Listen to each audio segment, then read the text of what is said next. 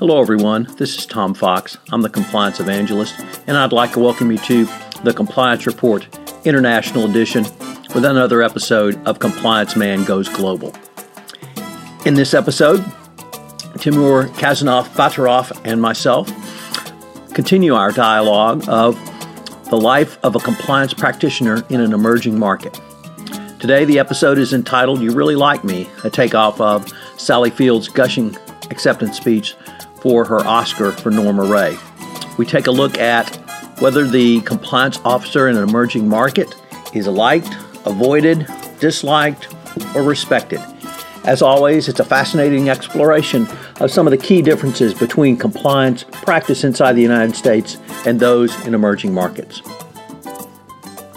Tim has worked in emerging markets for 17 years in compliance and so brings a bird's eye on the ground perspective on a compliance practitioner in those markets. Compliance Report International Edition is a part of the Compliance Podcast Network. Hello, everyone. This is Tom Fox. I'm the Compliance Evangelist, and I'm back with Tim Moore, Khasanov Batyrov, and we are here with you for another episode of Compliance Man Goes Global. This is episode five, the You Really Like Me episode. Uh, this, uh, I think I'm going to ask Tim to uh, explain uh, his inspiration for this title in a moment. But before we get to that, uh, this is the podcast where we focus on some concepts or really probably myths or conventional wisdom that we think is wrong of the ways a compliance professional might become a more valuable member of a senior management team rather than becoming uh, something else within an organization. And today we want to take a look at how to avoid becoming the most hated person in the uh, in an organization for the compliance professional. Of course, we focus on emerging markets, which is Tim's specialty. Uh, so, for those compliance practitioners outside the United States, this is a really valuable series for you. And Tim talks about some of the uh, challenges that he has faced in his, I believe, 17 plus year career in compliance. If you're not aware of our format, in each podcast, we typically take a couple of concepts or misconceptions and look at them from the uh, in house compliance reality. Once again, it's looking at it not in the United States, but in emerging markets. So that means not even a mature market, much as uh, Western Europe might be. In each of our podcasts, we divide roles with Tim uh, taking the pro and con, and then I take the con, or I take the pro and Tim takes the con. And then uh, we kind of debate back and forth. So, what we hope to be able to bring you is the perspectives of someone from the United States and someone from an emerging market. So, with that uh, long winded introduction, Tim, uh, welcome, thank you, and tell us how you came up with the title You Really Like Me. All right. Hello, Tom. Glad to hear you, and hello to all our listeners. We call today's episode You Really Like Me, remembering Sally Field's gushing acceptance speech at Oscar ceremony. The funny thing that sometimes even in-house compliance people have a strong wish to exclaim after her something like, I haven't had an orthodox career and I wanted more than anything to have your respect. The first time I didn't feel it, but this time I feel it and I can't deny the fact that you like me right now, you like me.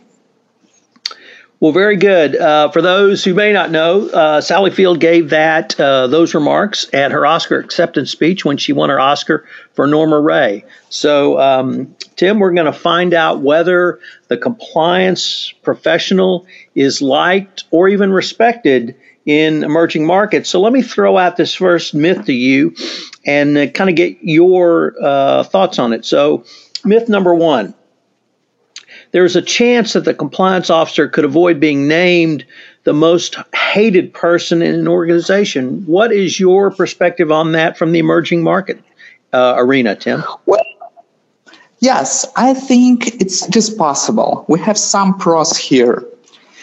Our argument number one is the following.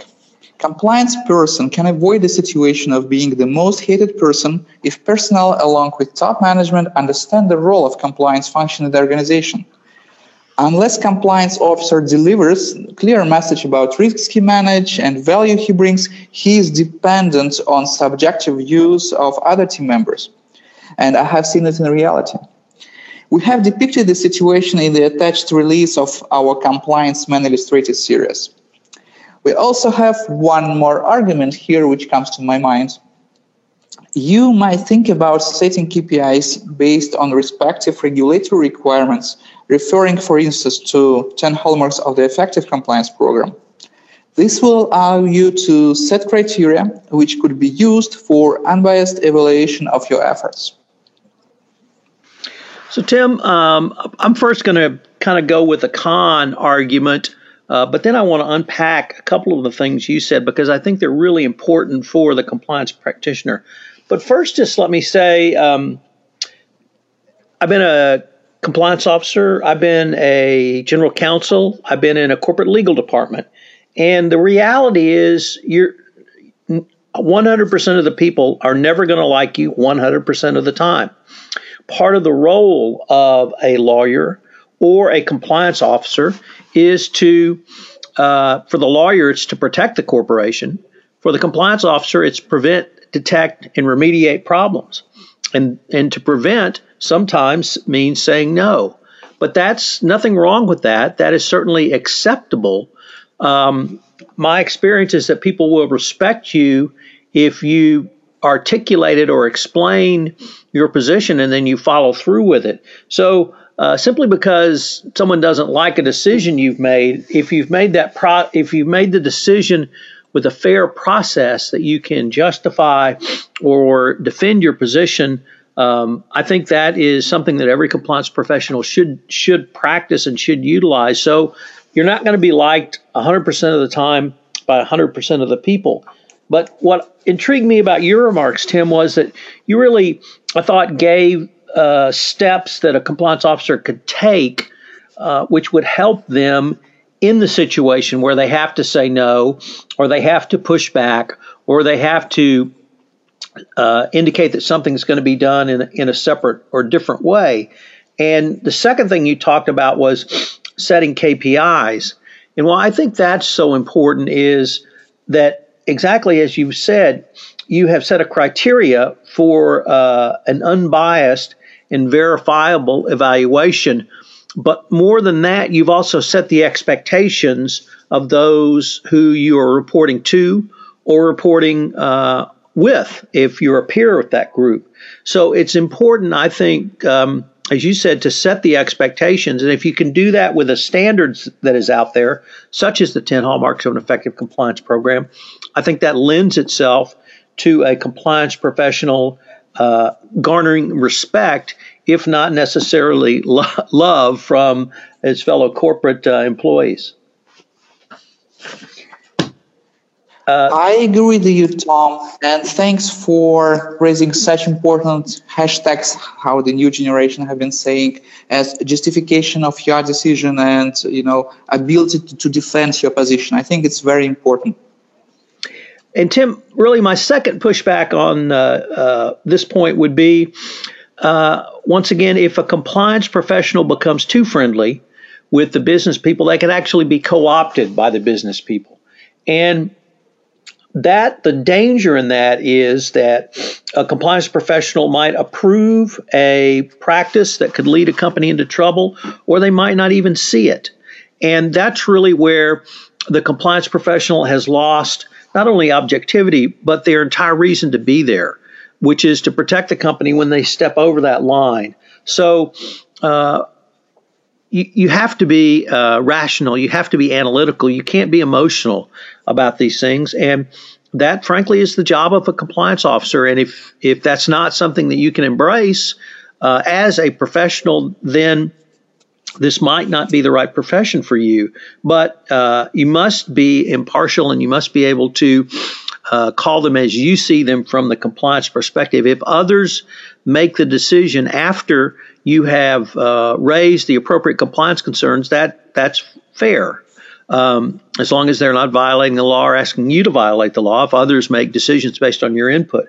But you can't become too friendly with the people that uh, you have to, to say no to. So I think it's uh, important to maintain perspective, maintain objectivity, uh, and perhaps even maintain a little bit of uh, distance as well. So, uh, Tim, let, let me uh, kind of leads me into the myth number two we want to explore, which is that the compliance professional is not able to become a member of the management team, uh, but is isolated by virtue of a business prevention uh, mission. Uh, I think you probably have some pretty strong feelings about this. I'm going to let you go first, Tim. That's true, Tom. I strongly disagree with this concept. In my view, compliance department in many cases is called a business prevention unit, not because of being very strict and picky. It is because of absence of wish to understand business processes. As soon as compliance officer starts to hear other team members, he will be able to suggest solutions which are compliant and business oriented in the same time. Another thought which comes to my mind with regard to this I think it is about priorities. Management team should clearly see that compliance officer is focusing on real regulatory risks and priorities rather than creating a useless bureaucracy regarding minor issues which in many cases could be easily resolved. So what are your views, Tom?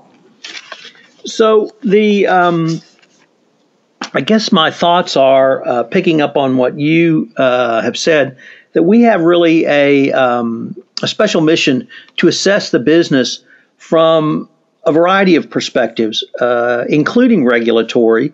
Uh, but also, Tim, I would suggest to you that uh, one view might be something along the lines of can we do it legally, but should we do it?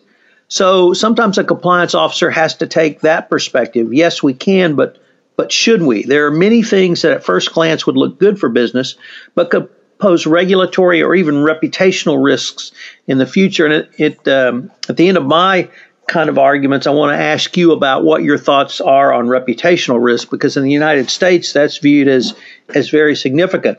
But the compliance professional is in charge of demonstrating a, a really high level or strategic view of the corporation moving forward rather than looking at the momentary uh, business advantages. Also, compliance is a relatively new corporate function, separate corporate function, in comparison to some well established corporate functions like the legal department or even uh, internal audit. So, uh, the mere fact of being a newcomer may make the compliance officer different from all members of the management team. So, uh, what do you think? Uh, what do you real? I guess, Tim, in, from the emerging market perspective, as the compliance officer that you have been, have you focused strictly on regulatory, or do you also consider potential reputational risks? Yeah, it's a very important thing because for many corporations, including multinationals who are operating in the emerging markets, it is very important to safeguard their reputation. One of the very uh, obvious reason is, you know, the necessity to pass know your client procedure. When you are when you are dealing with other multinationals, they've been doing the same. So you don't want to have any reputational risks. You don't want Google to know something which might harm your reputation. That's why, as compliance people here, we are also paying attention to our reputation as a company who are dealing at high risk markets because you know if you're dealing with emerging jurisdictions which are of high fcp risk the, the reputation is something which you have to pay attention to because people considering the fact that you've been doing at these risky markets which is you know having a bad reputation. And even in this case, if you have bad reputation as well, you might get uh, big problems in terms of getting contracts and things like that. So from the reputational point of view, compliance should pay attention to to operations and the way how the company looks like to others, specifically if you deal with high risk markets, as for example the former Soviet Union. So let me uh, let me ask you, Tim, in an emerging market, uh, how important do you feel it is for the? We've talked about the compliance professional needing to have a little distance, perhaps uh, not as emotionally invested or involved, having a perspective from the legal and regulatory side. But how important, from your perspective, is it that the compliance officer, the chief compliance officer, or other compliance professional be involved in the business strategies so that they can hopefully uh, uh, influence people from doing something that is either too risky or could actually lead to a regulatory violation. Do you see that as a key part of the compliance professional's role in an emerging market? I would fully agree with the position that compliance person has to be involved in in uh, the key business processes. And when we are talking to major business processes, we think about uh, strategic planning, about sales, for example, about uh, forecasting and things like that. So I believe if compliance person is involved in key processes, he or she will be able to manage risks more effectively. For example, if we are talking about big acquisition, if compliance person uh, shows up at the at the at uh, moment of having you know this due diligence process of, of the target company or the seller, for instance, which is kind of you know might be in the very end of the process. He has less opportunities and ability to change the process, to impact the process, because you know it's it's kind of too late. So if compliance officer is trusted by personnel by management team, he or she will be able to be with them in the beginning of the of the of the major projects. So I would agree that compliance guy has to be deeply involved in key business processes, and as long as he is there, he will be able to mitigate risks in the beginning. So you know it's it's it's it's a kind of interesting situation because if you are not in the beginning of the process, you are in the end of the process when everything is already decided. You can't influence, frankly, anything or your ability to do that is very limited. However, if you are in the process from the beginning, you have much more power and abilities to influence people, to change the, the process, to change the deal, to raise the risks, and actually to change minds of, of people who are with you doing the, the same project. So that's, that's, that's, that's my views, Tom. You know, you used a phrase in there that I'm gonna I'm gonna talk about the rest of this series, and it's I thought it was very uh, perfect for what we're trying to talk about. Tim, you called impact. A compliance professional should impact the process.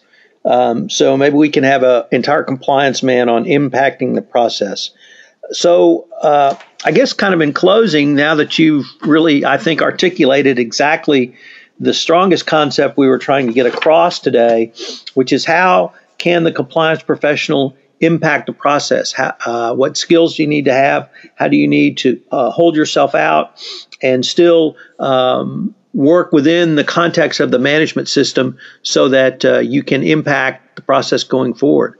So, Tim, uh, with that, um, I think I will look forward to uh, our next uh, Compliance Man episode where we continue to talk about how the compliance professional can impact the process in emerging markets. Sounds great, Tom. Thank you. Hello, everyone. This is Tom Fox again. I'd like to thank you for listening to this episode of the Compliance Report International Edition, where we had episode five of Compliance Man Goes Global. If you have listened to this podcast on iTunes, I would greatly appreciate it if you would rate our podcast, as it would help in our rankings and also help get the word out about the only internationally focused compliance podcast broadcast from the United States. If you have any questions, you can email me at tfox at tfoxlaw.com. Thank you for listening, and I hope you will join us again next week for another episode of Compliance Report International Edition.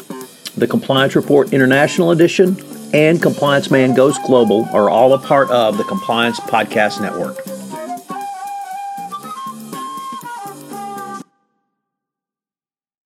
This podcast is a part of the C Suite Radio Network. For more top business podcasts, visit c-suiteradio.com.